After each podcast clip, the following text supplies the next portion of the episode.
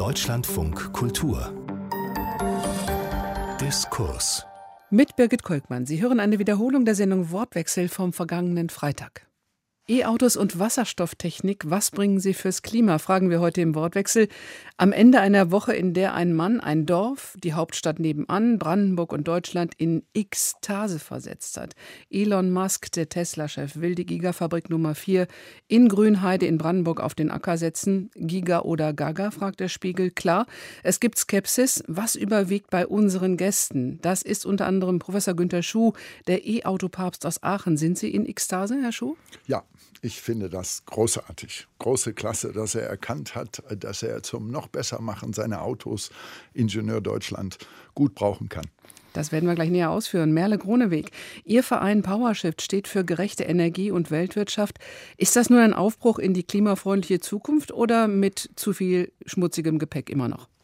Ich würde sagen, das ist zwiegespalten. Einerseits ist es toll, dass auch in Deutschland mehr Elektroautos gebaut werden sollen. Allerdings muss ich sagen, dass ich Tesla in der Art und Weise, wie diese Autos gestaltet sind, in ihrer Größe da überhaupt nicht als wegweisend empfinde. Also je größer die Batterie, desto höher der Rohstoff- und Energieverbrauch. Und da sehe ich Tesla auf dem falschen Weg. Oliver Krischer ist hier der Fraktionsvize der Grünen im Bundestag. Elektroautos und Batterien, muss man ja auch mit dazu sagen, aus Grünheide. Ist das endlich einer, der was Grünes macht in der Schlüsselindustrie Auto?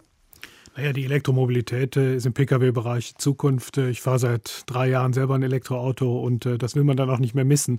Und dass jetzt Tesla hier nach Deutschland kommt und produziert, das ist sicherlich eine super Nachricht, auch wenn natürlich, da, das sehe ich genauso, Tesla nicht das Maß aller Dinge ist. Nun schafft Deutschland die Klimaziele nicht, das wissen wir. Heute ist das Klimapaket im Bundestag verabschiedet worden. Im Kanzleramt äh, gibt es immer wieder Autogipfeln. Jetzt sollen mit mehr Prämien und mehr Ladestationen die Elektroautos in die Spur gebracht gebracht werden. Das hat ja alles nicht äh, annähernd so viel Begeisterung ausgelöst wie diese eine Ankündigung von Tesla, hier ein Riesenwerk für Autos und Batterien hinzustellen. Nochmal kurz, Herr Krischer, die Wirtschaft muss es machen, nicht die Politik? Da gehört beides dazu. Die Wirtschaft muss die Autos bauen, die Autos entwickeln. Das hat sie, äh, die deutsche Industrie zumindest äh, jahrelang verschlafen. Und äh, heute noch sind wir hinten dran. Jetzt bei VW passiert einiges. Ich glaube, da hat man jetzt endgültig den Schuss gehört, aber leider sehr, sehr spät.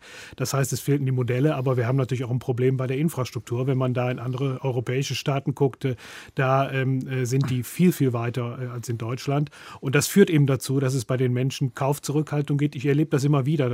Kein Tag, wo ich nicht ein Gespräch mit Bekannten führe, die auch überlegen, ein Elektroauto zu kaufen. Aber die Skepsis überwiegt dann, weil einfach die Signale aus der Politik nicht klar sind äh, und immer wieder ähm, äh, da Verwirrung gemacht wird. Und dann greifen viele dann doch wieder zu dem konventionellen und umweltschädlichen, klimaschädlichen Produkt, dem Benziner und Diesel zu. Sie sprechen es aus. Also die Elektroautos werden nicht genug gekauft. Wenn es jetzt gerade auch in der kritischen Situation, wo wir was anderes machen müssen, darum geht, den Diesel abzustoßen. Äh, Günter Schuh, woran liegt das? Ist der Kram einfach zu teuer? Also erstmal ist er tatsächlich in der Herstellung äh, sehr teuer. Also gerade so ein kleines Auto, da stimme ich Frau Gruneweg und Herrn Kricher voll zu, dass die natürlich ökologisch noch sinnvoller sind, also mit kleiner Batterie, weil das große, größte Umweltimpact äh, an einem Elektroauto steckt in der Batterie. Aber selbst das, also mein kleines Auto in konventionell gebaut, würde in der sogenannten Bill of Material, also in den Materialkosten, genau doppelt so viel kosten wie ein vergleichbarer Verbrenner. Und ähm, das lässt sich jetzt auch nicht ganz schnell heilen, weil leider auch die Batterie morgen oder übermorgen nicht steil günstiger wird. Und deswegen ist das schon richtig, dass der Staat Anreize schafft. Und ich hätte mir auch durchaus etwas mehr Begeisterung über diese Initiative, die da jetzt auf dem Autogipfel kommuniziert wurde, äh, gewünscht, weil äh, man kann sicher vom Kunden äh, verlangen, dass er auch, ich sag mal, seine, sein Interesse mit einem gewissen Mehrpreis bezahlt. Aber dass der Staat dabei auch hilft und dass die Firmen dabei auch selber ihren Beitrag leisten, das sind, glaube ich, die drei Komponenten, die da durchaus gut zusammenkommen. Für das Pushen dieses ganzen äh, Elektroautosektors ist das eine gute Initiative. Ich würde gerne noch mal kurz bei Ihnen bleiben, Herr Schuh. Sie sind ja eigentlich Professor, und zwar für Produktionstechnik an der RWTH Aachen, Großingenieursschmiede ähm, in Westdeutschland. Wie kommt man denn nun dazu, Autofabrik zu machen? Also war das eigentlich äh, nur der Wunsch der Autoindustrie? Man sagte, geht alles nicht eine Harke zu zeigen? Nee, das war eigentlich kein Motiv. Eigentlich das, was jetzt zu dieser Förderung geführt hat, hat mich auch umgetrieben. Ich bin gar nicht Automaschinenbauer, sondern ich bin Produktionstechniker Und Produ die Produktion ist immer dafür zuständig, Dinge, die man irgendwie braucht, möglichst günstig zu machen, also günstig produzierbar zu machen. Und als diese Welle aufkam vor über zehn Jahren, habe ich mich intensiv als Forscher damit befasst. Und war, da war mir ziemlich klar, dass diese Autos zwar notwendig und toll sein würden, aber viel zu teuer sein würden. Und deswegen haben wir uns auf den Weg gemacht, zu zeigen, erstmal nur forscherisch zu beweisen, dass überhaupt ein günstiges Elektroauto geht. Das hat uns dann übrigens leider in der Branche keiner so richtig geglaubt, sodass wir dann, wie soll ich sagen, als Professor musste ich zum Äußersten greifen und es selber machen. Mhm. Frau Gruneweg, wenn Sie jetzt nochmal auf die Entscheidung von äh, Elon Musk für Tesla hier in äh, Deutschland äh, schauen. Ich meine, weiß ja noch keiner, ob diese riesige Fabrik überhaupt wirklich entsteht und ob das noch schöne Worte sind, müssen wir es nochmal sehen. Aber die Skepsis zunächst beiseite. Er will ja auch ein Design- und Forschungszentrum bauen in Berlin. Die Frage ist ja, warum kommt er überhaupt daher? Ist das äh, doch die moderne Start-up-Szene, die richtig das Potenzial hat, etwas zu erfinden, was dann am Ende auch Klimaziele erfüllen hilft? Ich würde mal sozusagen das Pferd von hinten rum aufziehen. Was begrüßenswert ist, wenn diese Fabrik hier gebaut wird und auch an der Batteriezellforschung hier gearbeitet wird, dann gibt es die Möglichkeit für die Politik zu gestalten und da entsprechende ökologische Vorgaben zu machen. Und zu denen zählt beispielsweise, dass man das ökologische Produktdesign mit bedenkt, also über Energie- und Materialeffizienz spricht, über Langlebigkeit, über Reparatur und Recyclingfähigkeit. Das ist der eine Punkt. Und dann ist ja auch die Frage, wenn dann hier Tesla eine große Batteriezellfabrik aufbaut, dann müssen da die dafür notwendigen Rohstoffe, also beispielsweise Kobalt oder Lithium, Nickel und Graphit, ja direkt bezogen werden. Und auch hier könnte die Bundesregierung vorangehen und entsprechende ähm, Sorgfaltspflichten gesetzlich verbindlich gestalten, ähm, damit sozusagen die Menschenrechte beispielsweise beim Abbau dieser Rohstoffe auch geschützt werden. Grundsätzlich würde ich natürlich sagen, ein E-Auto ist ökologisch äh, dem Verbrenner vorzuziehen. Das geht aber vor allen Dingen dann, ähm, wenn dieses E-Auto auch mit Strom aus erneuerbaren Energiequellen fährt. Und das ist ja gerade bei dem aktuellen Strommix in Deutschland überhaupt nicht gewährleistet, sodass ich sagen würde, ja, der Ausbau der Elektromobilität macht Sinn, aber nur dann, wenn wir uns beispielsweise für einen sehr schnellen Kohleausstieg in Deutschland entscheiden können, was ja gerade nicht der Fall ist. Also ich glaube, Elektromobilität, das muss man sich immer klar machen, kann nur ein Teil einer Verkehrswende sein. Ich halte überhaupt nichts davon zu sagen, wir haben im Moment 47 Millionen Benziner und äh, Diesel-Pkw auf den Straßen, die machen wir jetzt alle elektrisch und dann ist die Welt heile. Äh, wir brauchen eine Verkehrswende mit mehr öffentlichem Verkehr, mit neuen Formen von Mobilität. Äh, das macht eine Verkehrswende aus, aber das Auto hat heute einen Anteil von 80 Prozent an der Personentransportkapazität. Selbst wenn wir das deutlich senken, wird es immer noch eine große Rolle spielen. Und da ist natürlich das Elektroauto absolut im Vorteil. Aber es ist natürlich richtig. Das Ganze macht überhaupt keinen Sinn, wenn wir das mit Kohlestrom betreiben. Deshalb äh, ist äh, der andere Teil der Geschichte, dass wir die Erneuerbaren massiv ausbauen, weil der Strom für, Elekt für Elektroautos, der muss am Ende aus erneuerbaren Energien kommen. Sonst äh, ähm, hat man damit Zitronen gehandelt. Nun müssen wir aber auch mal gucken, die erneuerbaren Energien sind ja da. Die Windräder aber müssen nicht selten abgestellt werden, weil die Netze voll sind und der Strom ja schlecht gespeichert werden kann, immer noch zu wenig. Also brauchen wir da mehr Technologie? Wir sind schon wieder bei den Batterien oder vielleicht auch beim Thema Wasserstoff können wir auch später gleich noch mal ein bisschen mehr ausführen, um äh, die Windräder sozusagen weiterlaufen zu lassen und mehr Ökostrom auch speichern und dann transportieren zu können. Ja, Frage in die Runde, Herr Schuh. Ja, also äh, absolut. Es ist dringend erforderlich. Ich kann meinen beiden Vorrednern nur zustimmen, dass wir den Anteil, überhaupt das Volumen der erneuerbaren Energien weiter drastisch hochfahren. Und dann kommen wir, genau was Sie jetzt schon andeuten, auch zur Wasserstoffwirtschaft. Wir müssen in Deutschland eine große, auch industriell dann genutzte Wasserstoffwirtschaft aufbauen, also wo man zum Beispiel den, die Stahlerzeugung mit Wasserstoff äh, wesentlich ökologisch sinnvoller machen kann. Dazu brauchen wir viel mehr erneuerbare Energien. Wobei ich jetzt, Sie haben jetzt immer von den Windrädern geredet, die haben halt auch viele Nebenwirkungen. Also die Solarenergie ist natürlich im Prinzip die bessere Beute, auch wenn wir ein bisschen viel schlechtes Wetter dafür haben. Aber wir müssen das ausbauen und wir könnten mit der Wasserstoffwirtschaft groß skaliert die notwendigen und wahrscheinlich auch effektivsten Speicher für Energie schaffen. Die würden dann allen Bereichen der Industrie und der Mobilität sozusagen nutzen. Was Sie mir noch mal ein bisschen erklären müssen, mir auf die Sprünge helfen müssen. Wenn Herr Krischer sagt, wir müssen die ähm, erneuerbaren Energien ausbauen, also mehr Windräder.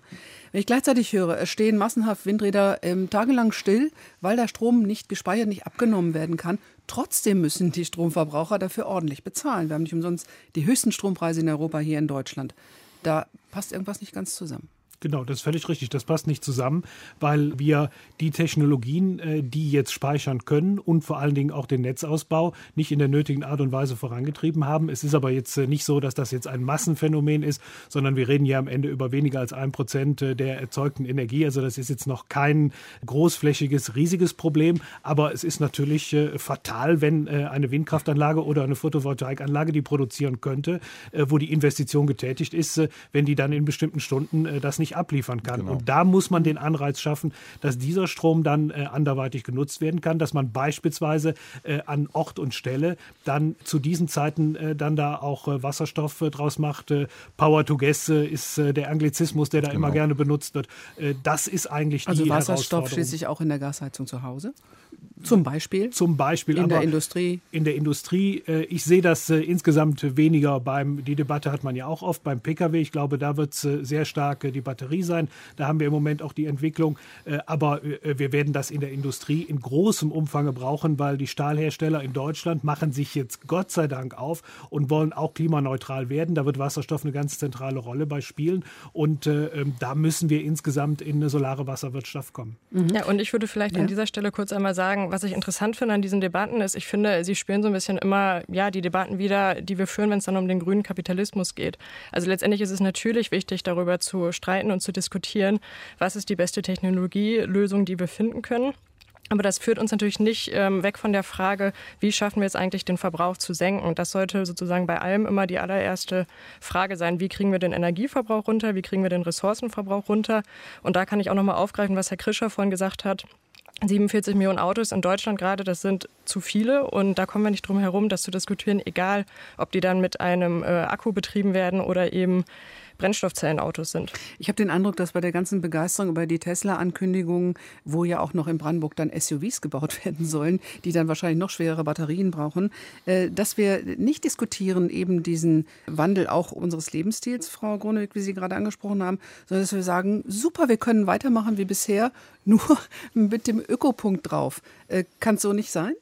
Genau, ich würde sagen, dass also ein Weiter so ist überhaupt nicht möglich. Im Gegenteil, das ist dann so ein bisschen wie so ein grünes Feigenblatt, das man sich dann manchmal so vorbindet. Ähm, und genau, Tesla baut eben SUVs. SUVs wiegen teilweise bis zu zwei Tonnen und die bestehen eben zu großen Teilen aus Metallen.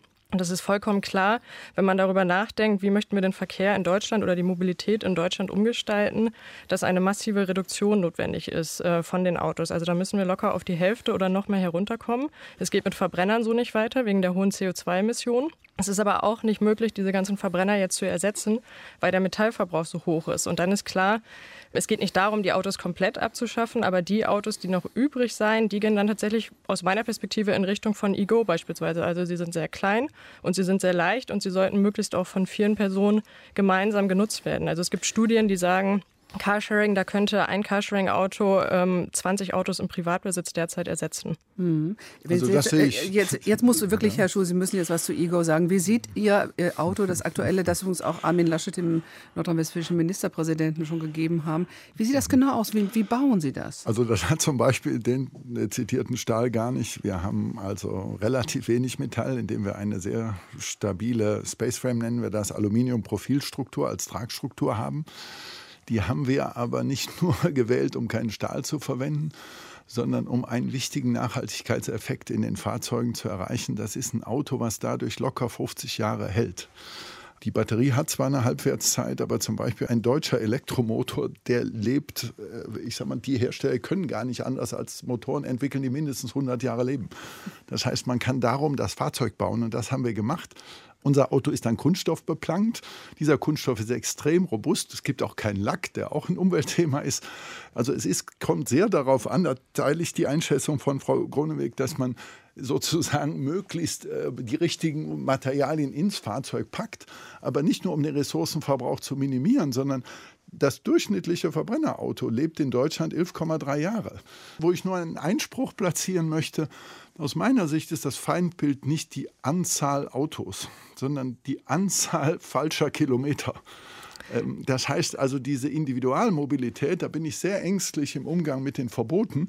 Mhm. Die möchte ich am liebsten nicht eingrenzen, sondern ich möchte eben das Produkt selber mit dem ganzen Komfort und der sozialen Dimension dieser Mobilität bezahlbar machen für jedermann. Das ist das Konzept unseres Autos.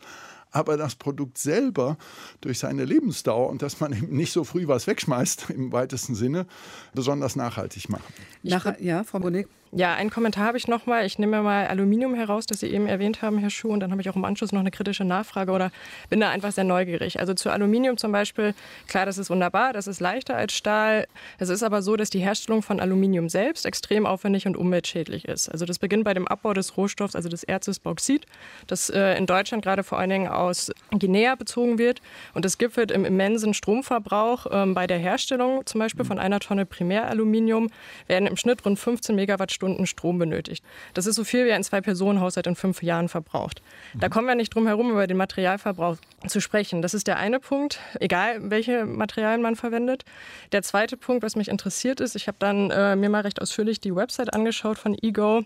Ich habe auch da keine Informationen gefunden, woher sie denn die Rohstoffe beziehen, auch beispielsweise für die Lithium-Ionen-Batterien, die sie verbauen. Mhm. Also das stimmt alles mit dem Aluminium und auch mit der Belastung von dem Bauxit. Das Coole an dem Aluminium ist, Sie können das komplette Aluminium eins zu eins verwenden. Die Aluminiumherstellung ist also besonders effizient, wenn Sie wenig frisches Bauxit und viel altes Aluminium äh, verwenden, sodass eigentlich dieser Rohstoff einmal erzeugt im Umlauf bleibt und insofern die Ökobilanz nicht mehr zusätzlich belastet. Die zweite, da muss ich noch schnell einen Einspruch loswerden, das war mein zweiter Einspruch zu Ihrer Aussage eben, Frau Groneweg, nämlich das Thema Energievolumen. Also meiner Meinung nach müssen wir insbesondere auf die Solarenergie extrem setzen, weil die ist unendlich. Und die Photovoltaik, auch wenn sie aufwendig ist, aber wenn sie einmal installiert, wir könnten beliebig viel Energie und zwar völlig umweltfreundlich gewinnen und damit auch diese Speichermöglichkeiten und auch diese Herstellverfahren, die keine zusätzlichen Umweltbelastungen im Kreislauf produzieren,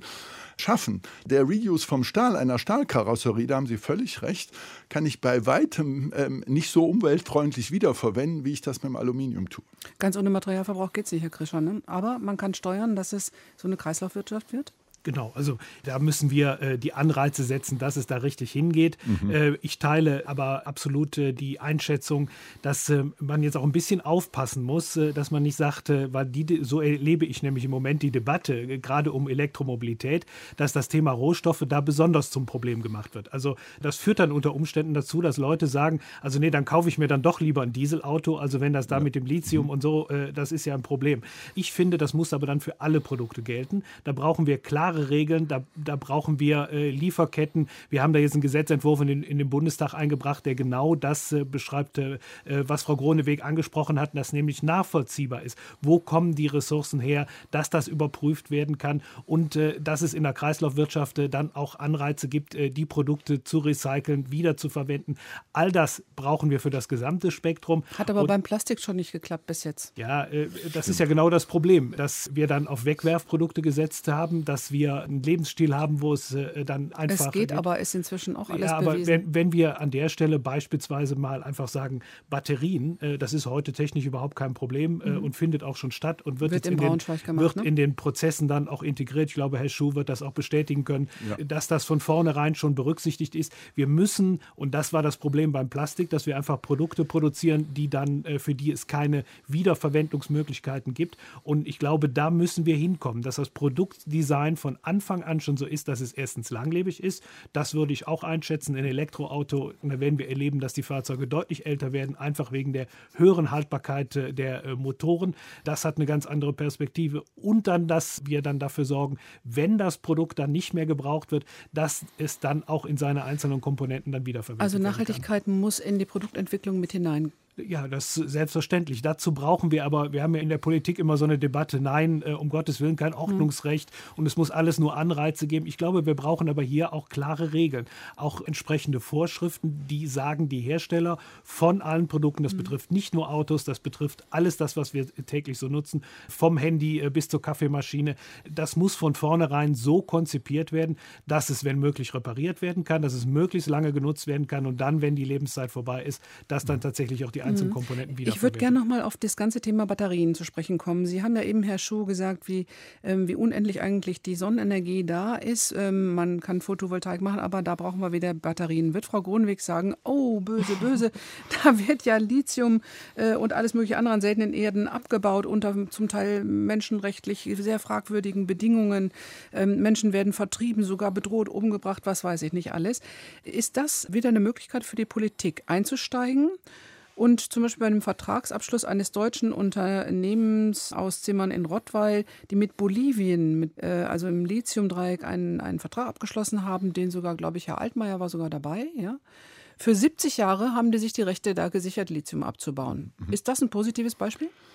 Ja, das ist ein positives Beispiel. Genauso finde ich, sollten wir noch ein bisschen mehr feiern, dass Tesla sich entschieden hat, ähm, mit Autoproduktion und Batterieproduktion nach Deutschland zu kommen, weil im Prinzip muss ich leider Frau Groneweg recht geben, dass die Lithium-Ionen-Batterie äh, im Moment noch relativ belastet ist. Das, ich fange jetzt mal ausnahmsweise hinten an. Das ist, fängt mit dem Recycling-Problem an. Wir sind noch nicht mal bei 60 Prozent Recycling und Sie wissen vielleicht bei der klassischen Batterie, die wir alle kennen, Nickel-Cadmium-Batterie, da haben wir es bis zu 97 Prozent Recyclingfähigkeit ge gebracht. Da sind wir bei Lithium-Ionen überhaupt noch nicht und da müssen wir unbedingt hin, obwohl das technologisch schwerer ist. Und äh, das andere, was sie angesprochen hat, es gibt einfach ein paar Rohstoffe, die sind biestig, die sind im Herstellungsprozess entweder äh, schwierig, weil sie Grundwasserspiegel senken, weil sie zum Teil mit, äh, ja, mit unmöglichen Arbeitsbedingungen entstehen oder weil sie einfach giftig sind. Also zum Beispiel bei unserer Batterie ist das äh, so, dass wir noch vor kurzem eine ähnliche Batterie im Zugriff hatten. Die hatte über 30 Prozent Kobaltanteil. Wir sind jetzt ja immerhin schon dabei, dass wir bei 10, 11 Prozent sind und wir haben die Hoffnung, deswegen haben wir auch alle, das war unser Schwerpunkt in unserem gemeinsamen Antrag mit den Münsteranern für die Batterieforschungsfabrik. Der Hauptfokus war eine ökologische Batterie. Also die wird nie perfekt ökologisch, muss ich leider sagen. Aber besser als die Lithium-Ionen-Batterie? Naja, es wird die aber toll Kern ist, weil schon so viel speichern kann. Ja, es wird schon, also Lithium. Ach, Chemie-Nobelpreis.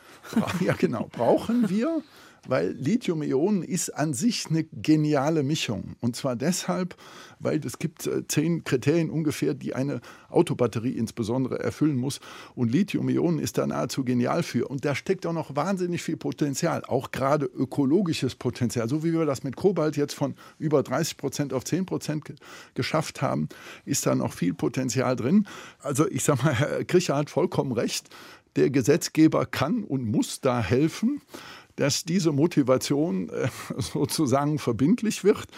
Ich kann auf Ihre Frage, Frau Gruneweg, nach dem Motto, wie optimiert ihr eure Batterie, nur sagen, wir haben da von Anfang an großen Fokus drauf gehabt. Ich bin aber in einigen Teilen, insbesondere als kleiner Player mit kleinem Volumen, ein bisschen machtlos, weil ich am Schluss schon das nehmen muss, was man mir auch tatsächlich zu von mir bezahlbaren Preisen äh, anbietet. Ich würde gerne noch einen Einschub machen, Frau Gruneweg. Sie ähm, äh, haben ja sehr die Menschenrechte angesprochen und natürlich kann es auch Umweltschäden geben, nicht unerheblicher Art. Das hat der Schuh gerade angedeutet in puncto Grundwasser.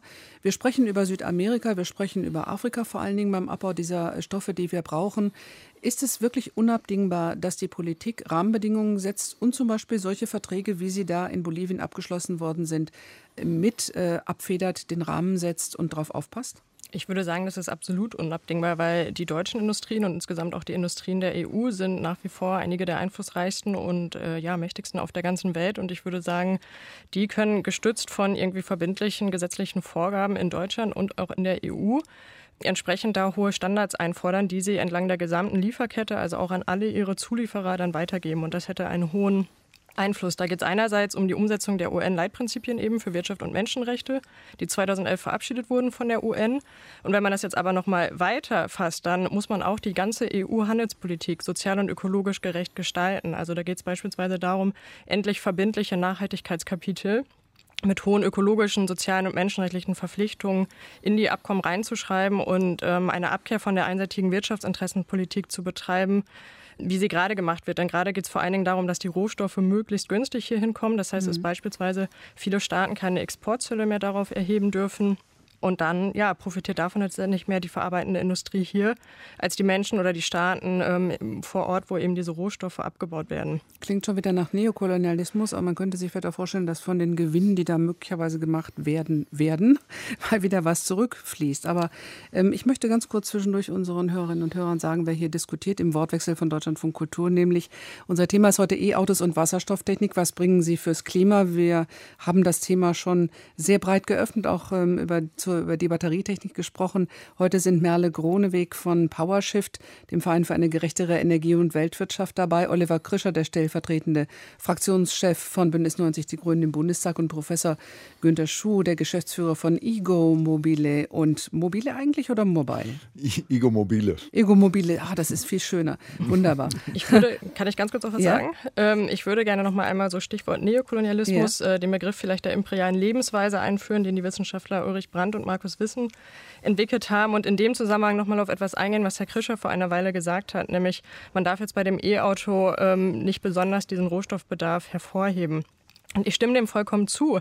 Ich bin nur froh, dass wir gerade einen Anlass haben, ähm, der zu einer breiten gesellschaftlichen Debatte überhaupt führt über metallischen Rohstoffverbrauch. Weil das war die letzten Jahre kaum der Fall. Da hat ja niemand die Frage gestellt, wo kommen denn die Erze her für Stahl, für Aluminium, für ähm, viele andere Metalle, die eben auch die deutsche Wirtschaft zu großen Mengen verarbeitet. Deswegen würde ich sagen, es geht nicht darum, das Elektroauto ganz besonders für diesen Rohstoffbedarf zu kritisieren, sondern alle Formen der Automobilität, wie sie gerade vorherrschen. Denn beispielsweise verarbeitet die Automobilindustrie in Deutschland 48 Prozent des in Deutschland benötigten Aluminiums, also fast die Hälfte, das ist eine Menge, verbraucht auch jetzt schon 10 Millionen Tonnen Stahl. Pro Tonne Rohsteu werden in Deutschland ca. 1,3 Tonnen CO2 freigesetzt. Also über diese Themen müssen wir sprechen und zwar ganz unabhängig von der Frage, ist das jetzt ein E-Auto oder ein Verbrenner. Stahl wird ja dann weniger verbraucht, da kommt ja dann mehr Plastik. Ja, mal gucken. da gebe ich Ihnen völlig recht, Frau Gruneweg. Nur äh, äh, die Debatte, man muss da ein bisschen aufpassen. Sie haben völlig recht, äh, das muss man in allen Bereichen sehen und das muss natürlich selbstverständlich auch für die Elektromobilität gelten. Aber ich erlebe im Bundestag Debatten, wo dann äh, von den äh, Freunden der Diesel- und äh, Benzinertechnologie gesagt wird, ja seht ihr das Elektro Elektroauto ist ja völlig äh, umweltschädlich, äh, weil das braucht ja dann irgendwie Lithium. Verge die vergessen aber, dass äh, dann natürlich in einem Diesel-Pkw äh, Platin ist, äh, das äh, auch unter höchst problematischen Bedingungen gewonnen werden Kann muss. Kann aber zu so fast, du glaube ich, zu 98 Prozent wird es recycelt, ne? Ja, aber es, wir haben aber im Moment immer noch einen großen Platinbedarf, der auch importiert wird. Ähm, mhm. Und wenn Sie sich mal eine Gegend angucken, wo Öl gewonnen wird, beispielsweise das Niger-Delta in Afrika, also das ist ungefähr das Schlimmste, was ich in meinem Leben gesehen habe, was Rohstoffgewinnung machen kann. Da wird es dann schon sehr vorsichtig. Mein äh, Petitum ist nur, dass äh, die Debatte darum, die finde ich völlig richtig. Und wenn sie dann an äh, der Elektromobilität geführt wird, ist auch okay. Die darf aber nicht dazu führen, dass wir dann äh, die anderen problematischen Rohstoffgewinnungen, die wir haben, völlig aus dem Auge verlieren und das nur äh, an der einen Stelle festmachen. Tausend neue Forschungsprojekte blitzen da, glaube ich, auf. Herr Schuh, gehen wir nochmal auf die Batterien. Wir sprachen schon über die Lithium-Ionen-Batterien. Chemie-Nobelpreis in diesem Jahr an diejenigen, die es äh, im Grunde erstmals gebaut und entdeckt haben. Mhm. Aber ähm, da kommen wir auf Dauer nicht weiter. Also Recycling. Forscher in Braunschweig, wir sprechen jetzt über deutsche Ingenieurskunst, ja, mhm. ähm, haben ja offensichtlich äh, schon herausgefunden, wie man das Ganze wirklich zu 100 Prozent recyceln kann. Das wird vermahlen, auseinandergezogen, wieder getrennt. Also das müsste doch das Forscherherz jetzt richtig höher schlagen, was man da sich alles ausdenken kann, oder? Also auf jeden Fall. Also ich meine, es ist ja auch die coolste Rohstoffgewinnung, die wir in manchen Bereichen der Industrie in der Vergangenheit ja auch schon hinbekommen haben. Und ich bin da auch sehr optimistisch, obwohl die Verfahren und das, was die Kollegen da erfunden haben, noch einen weiten Weg braucht bis zur Realisierung. Ist das genau der richtige Weg?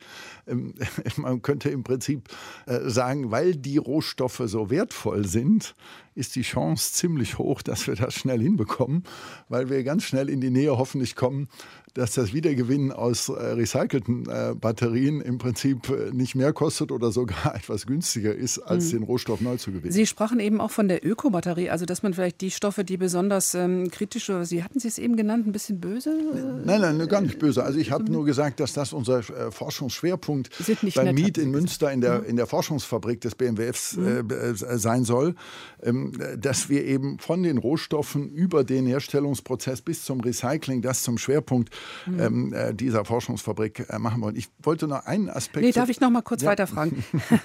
die Ökobatterie. Also wie schnell kann es gehen unter dem Druck der Verhältnisse und auch wenn man politischen, vielleicht auch einen gesellschaftlichen Willen formuliert, ähm, von so einer Idee, wir bauen eine Ökobatterie, bis zur Umsetzung zu kommen. Also 1938 ist das Prinzip der Brennstoffzelle erfunden worden. Wir haben jetzt, glaube ich, dieses Jahr fängt Bosch an, sowas zu bauen und ab nächstes Jahr ist es dann massentauglich. Ja?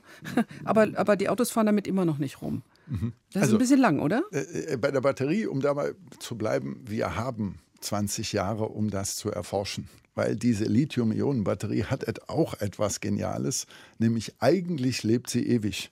Das einzige Problem, was wir damit haben, dass etwas äh, unkalkulierbar einzelne Zellen ausfallen. Also wir zum Beispiel verkaufen nach acht Jahren, das ist die Garantiezeit für unsere Batterie, verkaufen die, also wir, wir machen unseren Kunden ein mhm. unwiderstehliches Angebot für eine neue Batterie, weil wir die dann weiter an Solaranlageninstallateure äh, verkaufen, die den in den stationären Betrieb äh, bringen. Da stört es weniger, dass dann vielleicht nur noch 75 oder 70 Prozent der Zellen funktionieren. Wenn, wenn zu wenig Zellen sind, kaufe ich mir noch so ein Paket mhm. und da sind die noch 20 Jahre im Einsatz. Wenn wir das also richtig machen, dann, dann zerlegen wir die nicht gleich wieder, wenn nur ein paar zu viele Zellen ausgefallen sind, sondern nutzen die mal noch mindestens 20 Jahre. Und in der Zeit werden wir doch hoffentlich so weit sein, diese Ideen der Kollegen aus den verschiedensten Bereichen umgesetzt zu haben. Also ich glaube auch, dass wir da eine wahnsinnige Entwicklung äh, haben werden, weil es einfach einen enormen Bedarf gibt. Äh, und wenn man sich äh, ähnliche Entwicklungen, technologische Entwicklungen in der Vergangenheit angucken, dann ist es immer so, dass solche Stoffe, die relativ teuer sind, die schwierig zu gewinnen sind, dass die Forschung in die, richtig, in genau. die Richtung geht, dass sie durch andere Sachen ersetzt wird. Mir sagen Forscher, ähm, äh, wir hatten da neulich ein aufwendiges Fachgespräch, wo äh, die Botschaft war, in fünf Jahren äh, wird das mit der Batterie auch ohne Kobalt gehen. Lithium wird in der Perspektive, das wird noch nicht so ganz schnell gehen, möglicherweise auch durch Natrium ersetzt werden, was es auch immer sei. Da bin ich völlig gelassen, äh, dass die Forschung da etwas entwickelt. Aber es gilt natürlich völlig äh, der Grundsatz, äh, den Frau Groneweg gesagt hat, dass alles, was da eingesetzt wird, dass das am Ende sich dann auch der Überprüfung und der Überwachung und der nachhaltigen Rohstoffgewinnung setzt. Und die Frage ist jetzt mal alles auf eine Karte, ja oder nein. Ist wahrscheinlich nicht so schlau. Herbert Dies von VW macht das ja, ne? Also ich glaube, ist wenn, das ein wenn Hasardeur? Wenn wir über den Pkw-Bereich reden, ich weiß nicht, welche Meinung Herr Schuh dazu hatte, aber ich glaube, wenn wir auf den Pkw-Bereich äh, reden, äh, dann wird äh, sehr, sehr viel ähm, auf die Batterieelektrik laufen, weil es einfach günstiger ist, da wo man den Strom direkt nutzen kann, ihn auch entsprechend so zu nutzen. Weil bei der Wasserstofftechnologie gibt es ja einen großen Nachteil. Es gibt einen enormen Umwandlungsverlust. Da reden wir ja über 60, 70 Prozent Verluste, um aus ja. einer Kilo, um eine Kilowattstunde Wasserstoff zu machen machen, müssen sie mindestens drei Kilowattstunden erneuerbaren Strom haben. Kann sich ja verbessern, wenn man und, ordentlich dran ja, arbeitet. Oder? Also ich glaube, da gibt es aber auch ein paar physikalische Gesetze, wo das dann okay. an Grenzen stößt genau. und äh, das dann an der Stelle äh, nicht mehr zu machen ist. Äh, und ich glaube, das ist auch der Grund dafür. Ich erlebe nämlich die Konstante, dass seit 30 äh, Jahren angekündigt wird, äh, in fünf Jahren kommt die Brennstoffzelle in der Mobilität zum Durchbruch und das ist nie passiert. Und ich glaube, der Grund liegt einfach darin, weil die Brennstoffzelle da einfach äh, ein Energieeffizienzproblem hat. Nichtsdestotrotz wird es aber Anwendungen geben, geben, beispielsweise bei Schiffen, Flugzeugen, im Transportsektor, da wo der, die direkte batterieelektrische Anwendung dann nicht sinnvoll oder nicht machbar ist. Danke, dass Sie zu dem Thema Wasserstoff jetzt übergleitet haben, Herr Krischer. Macht es die Mischung, Herr Schuh und äh, Frau Groneweg, dass man sagt, okay, also jetzt erstmal äh, Gebot der Stunde ist Elektroautos mit Batterien, alles klar. Ich meine, das Wasserstoffauto oder Brennstoffzellenauto ist ja auch ein Elektroauto und hat nur einen anderen Kraftstoff, nämlich den Wasserstoff mhm. und nicht mhm. direkt das, äh, die Steckdose. Und die können länger fahren, die fahren nicht nur 150 Kilometer sondern dann doch 500. Also ich bin davon völlig überzeugt, dass wir auch die Wasserstofftechnik äh, brauchen. Und natürlich ist die Gegenwehr, dass man sagt, das eine ist jetzt schon infrastrukturell und im Wandel so teuer, dass wir nicht gleichzeitig noch was anderes machen können. Herr Kircher hat das alles schon genau richtig beschrieben. Es ist wahnsinnig schwer, wirtschaftlich und vom sogenannten Package, also nicht wegen des Gewichtes, sondern einfach um das in ein Auto reinzukriegen, ein ähm, Brennstoffzellensystem in einem Pkw unterzubringen. Das braucht dann auch wieder eigentlich die größeren Pkws. Wir haben vor einem Jahr extra dafür eine Brennstoffzellenfirma äh, gegründet, die ein besonders kostengünstiges, ja wieder mein Credo, kleines, also kompaktes. Flugzeuge macht er auch. Also War bestimmt, ist, ja. Ich, ich bin, bin, aber ich kriege das in mein kleines Auto tatsächlich, wie Herr Krischer gesagt hat, nicht rein. Das ist äh, weder wirtschaftlich noch vom Package möglich. Aber unser kleiner äh, Stadtbus, mit dem wir die Verkehre bündeln wollen, also mit dem man im Prinzip On-Demand-Verkehre als Ergänzung und Verstärkung des ÖPNVs in allen Städten machen könnte, der, der muss zehn Stunden fahren und wenn ich das mit Batterie machen wollte, dann hätte ich ungefähr eine 180 Kilowattstunden Batterie im Einsatz und das ist wieder ökologisch und insgesamt nicht sinnvoll. Also hier wollen oder gleich wir, an die Oberleitung. Ja, aber das wollen die, das wollen die Bürger in der Stadt auch nicht. Das finden, das haben wir in Aachen ausprobiert mit der Straßenbahn und die Leute wollen das alle nicht. Also deswegen dann mit einer relativ kleinen ökologisch damit sinnvollen Batterie, also in dem Fall sind das immerhin noch 63 Kilowattstunden und dann einem kompakten Brennstoffzellenaggregat, was als Range Extender ganz anders konzipiert werden kann. Was Wir haben das auch in der Vergangenheit. Ein Reichweitenverlängerer. Aha. Also das ist ein System, was immer erst anspringt, sodass man immer eigentlich aus der Batterie herausfährt und erst wenn die droht leer zu gehen, wirft man dieses, dieses Notstromaggregat, Brennstoffzelle quasi an und das befüllt dann die Batterie wieder. Und damit kann ich dann 10 Stunden oder 200 Kilometer insgesamt fahren und habe auch noch, wenn es knapp wird, die Chance, schnell zu tanken, weil Wasserstoff können Sie dann an einer Wasserstofftankstelle fast so schnell tanken, wie man das heute soll Sprit wenige Minuten dauern. Ne? Ist das genau. denn eigentlich eine Sache, sagen gerade diese, diese, diese Multibusse, die Sie da machen wollen, also was größere Fahrzeuge angeht, LKW zum Beispiel, die brauchen Busse, das auch. Die brauchen das. Jetzt kommt aber da wieder, auch wenn man den Vergleich jetzt macht mit Elektro, weil gibt es ja auch Elektrobusse, ähm, Tesla hat auch einen ähm, äh, LKW vorgestellt, einen Elektro-LKW, aber die Batterie wiegt, glaube ich, 700 Kilo. Ne? Das ist ein ganz dickes Pferd. Nein, die äh, Batterie wiegt siebeneinhalb Tonnen. Siebeneinhalb Tonnen, du liebe Zeit, noch also schlimmer. Ich, so sehr ich mich über viele missionarische Taten von Herrn Musk und Tesla freue und vieles hat er auch technisch genial gemacht, ehrlich gesagt, so ein LKW ist Unsinn. Also wenn wir einen 40-Tonner mit sieben Tonnen Batterie belasten, dann ist das nicht logisch. Das ist doch ein guter Punkt, dass ich vielleicht noch mal kurz ähm, ja, meine Gedanken zum Gebot der Stunde, ob das die Elektromobilität ist oder die Brennstoffzelle, sagen würde. Na, ich teile natürlich die, die Prämisse dieser Fragestellung nicht. Das muss ich natürlich noch mal deutlich machen an dieser Stelle, weil beides hohe Rohstoffbedarfe aufweist. Und wenn wir dann über eine Verkehrswende reden, klar ist, ähm, dass wir nicht nur über eine Antriebswende reden, sondern eben über eine echte Mobilitätswende. Und ähm, ich finde, ja, das Beispiel des, des Elektro-LKWs mit siebeneinhalb Tonnen Batterien zeigt so ein bisschen, wie absurd dann eben diese Entwicklungen manchmal gehen können. Und dass wir darüber reden müssen, beispielsweise, wie wir all das, was heute ähm, im Güterverkehr noch auf der Straße transportiert wird, wie wir das beispielsweise endlich auf die Schiene verlagern ja, können. Ja. Und da sehe ich zum Beispiel, dass die Bundesregierung da überhaupt nicht vernünftig vorangeht. Im aktuellen Bundesverkehrswegeplan sind immer noch circa 20 Milliarden Euro mehr für die Straße vorgesehen als überhaupt für die Schiene. Das finde ich fatal. Mhm. Ich würde gerne das Thema mit den Autos noch ein bisschen abrunden. Wir haben gesprochen über die Batterieautos, wir haben jetzt über die Brennstoffzelle gesprochen, die LKWs und Busse haben wir auch schon mit reingenommen. Ähm, wie wird das aussehen in der nächsten Zukunft, sagen wir 10, 20 Jahre? Haben wir dann einen Mix aus allem plus der alten Verbrenner? Geht es auch gar nicht anders und ist es auch gar nicht so schlimm, Frau Groneweg jetzt nicht hinhört? Also ich glaube, die alten Verbrenner werden Schritt für Schritt äh, verschwinden, äh, einfach weil wir aus einem ganz einfachen Grund, wir können äh, das uns nicht mehr leisten, wenn wir unsere Klimaschutzziele ernst nehmen, weiter fossile Rohstoffe zu verbrennen. Das müssen wir, keine. das müssen wir beenden. Ja, wir, wir das Ziel, das Ziel der Bundesregierung des Pariser Abkommens. Sie machen im Moment nicht die Politik dafür, überhaupt nicht. Aber das Ziel ist, dass wir allerspätestens Mitte des Jahrhunderts bei komplett Null sind. Und dann darf es keinen fossilen Diesel und äh, keinen fossilen Benziner an der Stelle mehr geben, dann müssen wir äh, Lösungen gefunden haben, äh, die auf erneuerbaren Energien, auf CO2-freien Alternativen sein. Ich glaube, das ist jedenfalls mein Ziel, was ich verfolge, äh, dass natürlich insgesamt die äh, Individualmobilität, also das klassische Auto, dass wir das reduzieren können durch ein verbessertes Angebot im öffentlichen Verkehr, mhm. den Sie dann äh, wie auch immer per Bahn elektrisch, ob mit dem Elektrobus oder mit dem Wasserstoffbus organisieren äh, dass das der Anreiz ist und dass die PKWs, die dann äh, unterwegs sind, die überwiegend dann auch äh, die kurzen Strecken fahren. Also das, äh, was ja. der Schuh mit dem Igo baut in der Stadt äh, äh, oder bis 150 Kilometer. Bis 150 mhm. Kilometer, was, was dann noch nötig ist. Das wird vor allen Dingen auch auf dem Land sein, wo sich bestimmte öffentliche Verkehrssysteme genau. dann am Ende auch nicht realisieren lassen, dass das dann elektromobil ist und dass wir in dem, in dem Transportsektor, da sehe ich, da würde ich die Einschätzung von Herrn Schuh teilen, da glaube ich, werden wir über Fragen Wasserstoff oder synthetische Kraftstoffe reden. Ich glaube, da ist die Technologieentwicklung noch ein bisschen offen, wie das am Ende sein wird. Aber da hat Frau Gronewig natürlich auch recht. das bringt dann überhaupt nichts, das alles, jeden LKW, den wir auf der Autobahn sehen, zu einem Elektro-LKW mit sieben Tonnen Batterie zu machen, sondern wir müssen Anreize setzen, wir müssen die Infrastruktur ausbauen. Dass der wegkommt von dass der Straße. Das, dass das dann wirklich auch mal auf die Bahn mhm. kommt. Herr Schuh, wie sieht es denn bei Ihnen aus mit dem Mix? Sie selber fahren, glaube ich, so ein Porsche Hybrid, ne? Ja, ich werde immer dafür kritisiert, dass ich das für ein ökologisch besonders sinnvolles Auto halte. Aber wir brauchen in der Über und, und was passiert denn bei so einem Warum Auto, wenn das Warum Hybrid ist? Das? Ja, das ist es deshalb, weil es einen viel kleineren Motor hat.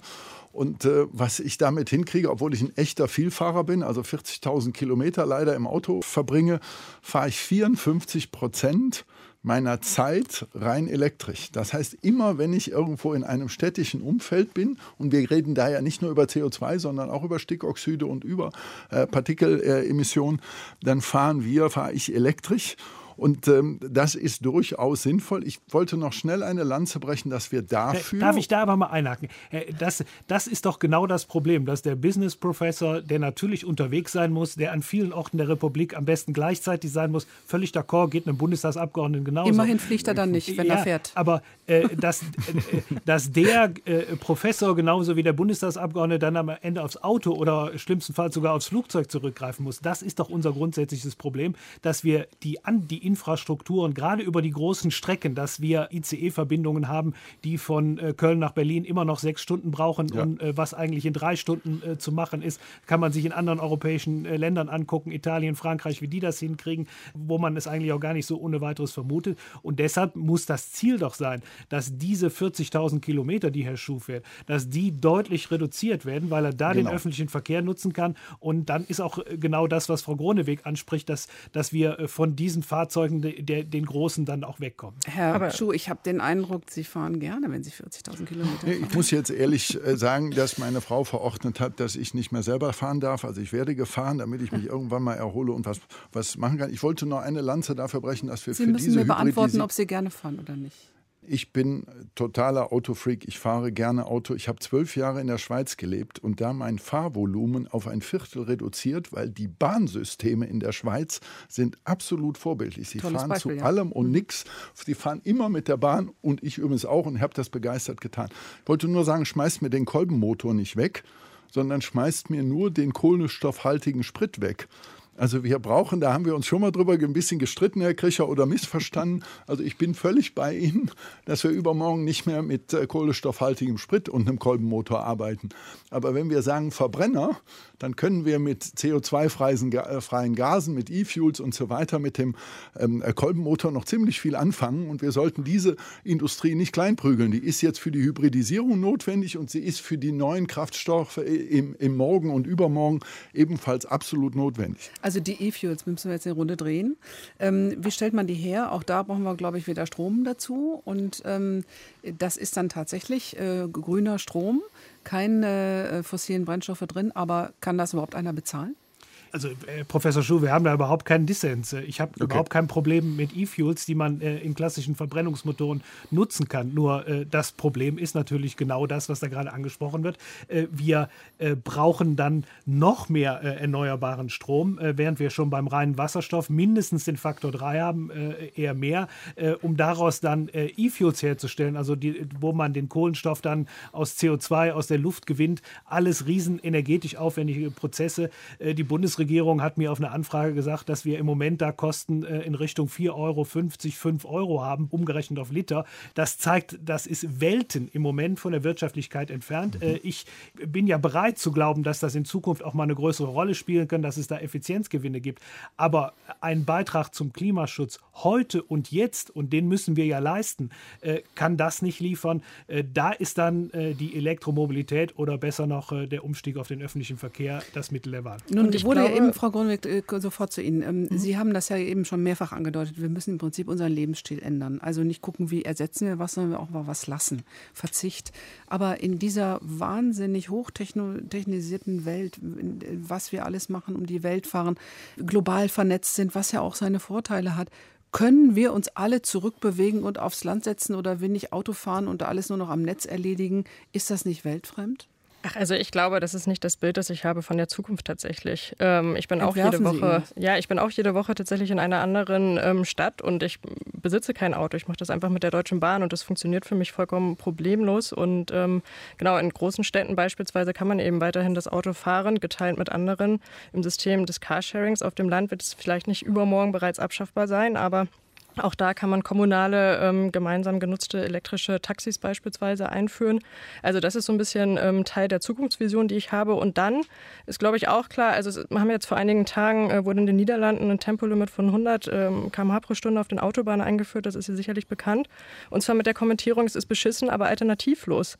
Ich glaube, das ist so ein bisschen etwas, was wir uns manchmal ähm, verdeutlichen müssen. Also wir reden ja nicht ähm, darüber, dass es irgendwie dann immer alles Spaß macht oder so, sondern dass es ähm, gar keine andere Möglichkeit gibt, als sozusagen klimagerecht zu handeln. Wir haben auch, also wir führen diese Debatte ja gerade ähm, in einer Woche, in der wir verheerende Waldbrände sehen in Australien. Wir sehen auch eine Überflutung von Venedig, die ähm, einfach nur ja, ein Beispiel ist dafür, was wir auch in Norddeutschland vielleicht in 20, 30 Jahren erleben werden. Um das alles heißt für mich, wir müssen darüber sprechen, wie wir eine andere Mobilität entwickeln können. Und ich glaube nicht, dass, um nochmal auf einen der anderen Aspekte einzugehen, dass jetzt die Elektromobilität dann einfach so kommen wird, weil es eine Kaufprämie gibt oder einen besseren Ausbau der Ladeinfrastruktur. Ich glaube, die wird nur dann kommen, wenn wir den Verbrenner beispielsweise aktiv zurückdrängen. Also zum Beispiel ab 2025 sagt wir werden keine Verbrenner mehr auf den deutschen Straßen neu zulassen. Wir müssen auch darüber sprechen, das Dienstwagenprivileg abzuschaffen. Wir müssen ein Tempolimit auch in Deutschland einführen. Ähm, da gibt es ja, sehr, sehr viele Maßnahmen, die getroffen werden müssen, damit das funktioniert. Weil ich glaube, es ist wichtig, da nicht nur eine Pro-ÖPNV oder Pro-Bahn-Politik -Pro zu machen, sondern auch eine aktive Politik, die sozusagen das Auto an den Platz zurückdrängt, an den es eigentlich gehört. Ja, also aber ähm, da, finde ich, hm. so sehr ich vielen Punkten von Frau Gruneweg zustimme, das würde ich alles fundamental ablehnen. Also das, äh, das über massive Verbote in dem Eingriff äh, sozusagen von allen Bürgern in diesem Maße zu machen, finde ich schon die ganz falsche Rezeptur. Also man muss an der Stelle, ich bin da völlig bei Frau Gronewig, weil man muss einfach drüber reden, äh, ab 2030 kann es äh, keine äh, neuen Fahrzeuge mehr geben, die mit Benzin und Diesel betrieben werden, weil dann verlassen sie den Zielpfad der Klimaziele. Das ist einfach Fakt und deshalb müssen wir über solche Dinge reden. Das nützt nichts an der Stelle, wenn wir gleichzeitig sagen, wir wollen uns da am Klimaschutz beteiligen. Wenn man das in Frage stellt, dann ist das alles eine andere Debatte, aber das tut ja dann niemand. Aber die, Verbotsdebatte, um die, ist, die Verbotsdebatte ist ja wirklich schon wieder Igitt. Sollte man sich andersrum drehen und die Möglichkeiten, also wenn Herr Schuh erzählt, als er in der Schweiz war, ist er automatisch mehr Bahn gefahren, die Rahmenbedingungen herstellen, dass sich da etwas Positives entwickelt und man nicht erst was verbieten müssen, damit die Leute umsteigen, sondern freiwillig was anderes machen. Aber empirisch führt das zu nichts. Also es hat sich mhm. einfach in der Verkehrsforschung bewiesen, dass beispielsweise das Auto in der Stadt nur dann zurückgedrängt wird, wenn die Parkplätze massiv reduziert werden. Und nicht nur, wenn der ÖPNV ausgebaut wird. Natürlich muss das auch geschehen, aber man muss ein bisschen, also was ich damit meine, ist, das Auto muss auch mal fair ähm, bepreist werden. Es ist einfach in Deutschland viel zu günstig, damit zu fahren, aus vielen verschiedenen Gründen. Und es ist auch so, also wir haben momentan fast ein Drittel der Neuzulassungen in Deutschland sind SUVs und es liegt daran, dass die Automobilindustrie diese Modelle massiv bewirbt und zwar nicht die E-Autos. Also wenn sie mal von morgens bis abends Elektroauto-Werbung ähm, schalten würde mit schönen Fahrten am Meer und in den mhm. Bergen und was es da alles gibt, dann sähe das vielleicht anders aus. Aber mhm. die Autoindustrie gewinnt gerade vor allen Dingen an den SUVs. Nun haben wir, Frau Gruneweg, ja hier unsere Diskussion mit den Autos begonnen und wir sind tatsächlich auch eine autozentrierte Gesellschaft. Aber äh, wenn wir jetzt, wir haben schon viel gesprochen über andere Ansätze, über Wasserstoff gesprochen und so weiter und dass die Wirtschaft da ja nicht schläft. Also die Lufthansa Lufthansa forscht, will kerosinfreien äh, Kraftstoff herstellen, auch auf Wasserstoffbasis. Shell macht sich ganz grün, äh, hat die Raffinerie in Wesseling, ist dabei, die umzubauen, Richtung Wasserstoff, andere Antriebssachen. Wenn wir da mal weiterdenken, da ist ja die Wirtschaft in den Startlöchern, da scheint ja eine Goldgräberstimmung zu herrschen. Ich bin nicht vom Fach, aber ähm, das scheint mir sehr mitreißend zu sein. Das ist ein Milliardenmarkt, riesengroß an dem ja wahrscheinlich auch Arbeitsplätze hängen. Wir haben jetzt schon, wir haben gestern gehört, Daimler baut ab. Was tut sich da nicht nur eben in der Autoindustrie Richtung Tesla, 6.000, 7.000 Leute in Brandenburg, sondern insgesamt bauen wir uns komplett um? Ja, da sind wir dabei. Also das, äh, was im Moment in der Industrie passiert, äh, beeindruckt mich. Äh, ähm, beispielsweise einer der klassischsten Industriezweige, die wir haben, die Stahlindustrie, die lange Zeit immer so eine Haltung hat, naja, Klimaschutz gilt für uns nicht, wir können das alles gar nicht, wir brauchen Kokskohle und das muss irgendwie mit CO2 dann immer weitergehen. Die haben sich jetzt einfach entschieden, sie sagen, sie wollen äh, am Ende CO2-neutral werden mit ThyssenKrupp. Wasserstoff. Mhm. ThyssenKrupp, äh, Salzgitter, da sind mehrere Unternehmen unterwegs. Äh, genauso findet das im im äh, Raffineriebereich statt. Äh, die Automobilindustrie äh, ist unterwegs. Was die aber alle brauchen, ist einen klaren Rahmen, wo sie sich daran orientieren können. Ja. Und da gehört es dann dazu, dass man auf der einen Seite fördert, dass man Anreize schafft, dass man aber an, auf der anderen Seite, und deshalb bin ich auch darüber überzeugt, dass wir Ordnungsrecht brauchen, damit das klare Signal mhm. auch aus dem politischen Raum kommt, irgendwann ist zu Ende, du kannst dich auch darauf verlassen, wenn du heute in die CO2-freie Technologie investierst, dass nicht dein Konkurrent, der das vielleicht nicht tut, dann, äh, weil es äh, dann doch äh, später wieder zugelassen wird, äh, dass der nicht einen Vorteil hat. Und das, glaube ich, das wünscht die Wirtschaft, einen klaren Rahmen, äh, der verlässlich in den nächsten Jahren diese Transformation möglich macht. Herr Schuh, mit diesen ganzen neuen Technologien, über die wir jetzt nur ansatzweise gesprochen haben, ist da wirklich die Wirtschaft an so einem Punkt einer regelrechten Explosion, wo auch die Arbeitswelten vollkommen anders werden werden? Ja, also wir haben natürlich ein Element, was nicht nur den Energiesektor oder den Mobilitätssektor ähm, befasst. Ich bin ja nun Produktionswissenschaftler und bin für Industrialisierung, wenn Sie so wollen, zuständig. Mhm. Seit 120 Jahren waren wir so erfolgreich damit, dass wir uns eine unglaubliche Ressourcenverschwendung leisten können. Fast alles, was wir industriell produzieren, nutzen wir zu weniger als 10 Prozent. Also ein Auto nutzen wir zu 4 Prozent.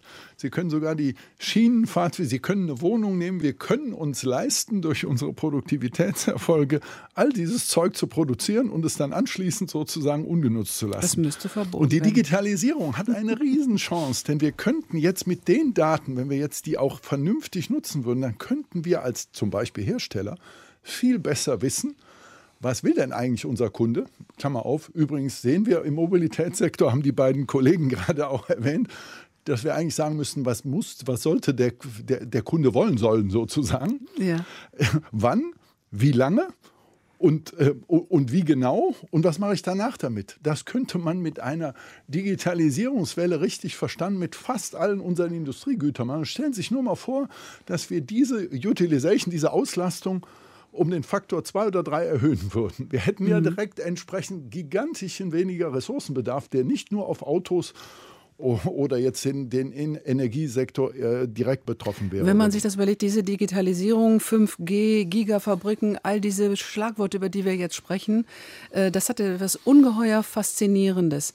Ähm, eher in die positive Richtung oder haben Sie da eine gewisse Skepsis, dass wir da ins Schleudern kommen? Also ich habe ja die erste 5G Automontagefabrik hier zusammen mit Vodafone und Ericsson in Aachen aufgebaut. Geht nur mit Joint Ventures, ne? Ja, ist kein Joint Venture in dem Fall, aber es geht mit strategischen Partnern. Wir, wir mhm. haben die alle. Mhm. Und das ist tatsächlich so eine Aufbruchsstimmung, weil wir dadurch so eine Transparenz in unserer Fabrik haben, dass wir keinerlei Waste mehr zulassen können. Ich habe so viel Transparenz, dass ich nicht rumrennen muss, dass ich nichts wegschmeißen muss und so weiter. Und das geht mit heutiger Technologie. Und deswegen Ihre Frage ist klar mit Ja zu beantworten. Da ist mhm. regelrecht Euphorie im, ich sag mal, im Ingenieursystem. Wir freuen uns auf die neuen Aufgaben und wir sollten maximal Gas geben. Und da ist auch die ordnungspolitische Hilfe, Herr Kricher, absolut mhm. gewünscht und auch notwendig, weil wir nicht immer in allen Sektoren, wie Sie es eben schön beschrieben haben, sage ich mal, alleine darauf kommen. Also wir erleben das im Moment beispielsweise im Carsharing-Sektor. Das hat ja so ein bisschen vor sich hingedümpelt lange Jahre. Jetzt durch die Digitalisierung ähm, kann man die Autos ganz anders nutzen, viel effizienter nutzen. Und es ist einfach blöd, dass wir Autos besitzen, die im Schnitt, äh, das glaubt man ja immer gar nicht, 23 Stunden am Tag rumstehen. Das kann man alles viel intelligenter machen. Das ist auch dann ressourceneffizienter. Frau Grüneweg, Sie müssten jetzt jubeln und klatschen, was die beiden Herren gesagt haben. Ja, nicht ganz. Also ähm, ich teile natürlich den Gedanken, dass man ja, Mittel der Digitalisierung auf jeden Fall nutzen kann, ähm, um verschiedene Technologien effizienter vielleicht zu gestalten oder auch eben beispielsweise mal sich schnell ein Auto über eine App besorgen kann und so weiter. Aber ähm, man muss zum Beispiel da auch wieder erneut, ich spiele so ein bisschen den Miesepeter natürlich, ähm, über den Stromverbrauch, über den Ressourcenverbrauch insgesamt reden. Also nach meiner Kenntnis ist, glaube ich, ähm, der Stromverbrauch des Internets global gerade schon für 10 Prozent des gesamten Energieverbrauchs ähm, verantwortlich und es geht wenn man dann auch noch über autonomes Fahren und so weiter redet, natürlich weiter in diese Richtung. Und das ist klar, dass wir uns das eigentlich nicht leisten können. Also mein Plädoyer ist ja einfach immer nur, wir müssen den Ressourcenverbrauch und den Energieverbrauch an den Anfangspunkt nehmen und dann davon ausgehend denken, was ist eigentlich möglich. So alles andere funktioniert in Anbetracht der planetaren Grenzen, die wir gerade bereits teilweise überschreiten. Überhaupt nicht. Und wenn wir, um noch vielleicht ein Wort zur sozusagen Wirtschaft zu sagen, ähm, da über Arbeitsplätze und so weiter reden, dann gibt es, glaube ich, viele Möglichkeiten, auch das nachhaltiger ges zu gestalten. Zum Beispiel, indem wir sagen, wir beschränken die Lohnarbeit auf 25 Stunden die Woche bei mhm. vollem Lohnausgleich für alle Einkommen unter dem Durchschnittslohn. Sie haben schon die nächsten Themen für die nächsten Wortwechselsendungen hier festgesetzt. Danke für diese sehr engagierte Diskussion an Sie alle. Es war sehr spannend. Merle Gruneweg von PowerShift, Oliver Krischer, stellvertretender Fraktionschef der Grünen im Bundestag und Professor Günter Schuh, Geschäftsführer von Ego Mobile und natürlich von der RWTH Aachen. Ich danke fürs Gespräch. Vielen Dank, Frau Dank. Danke.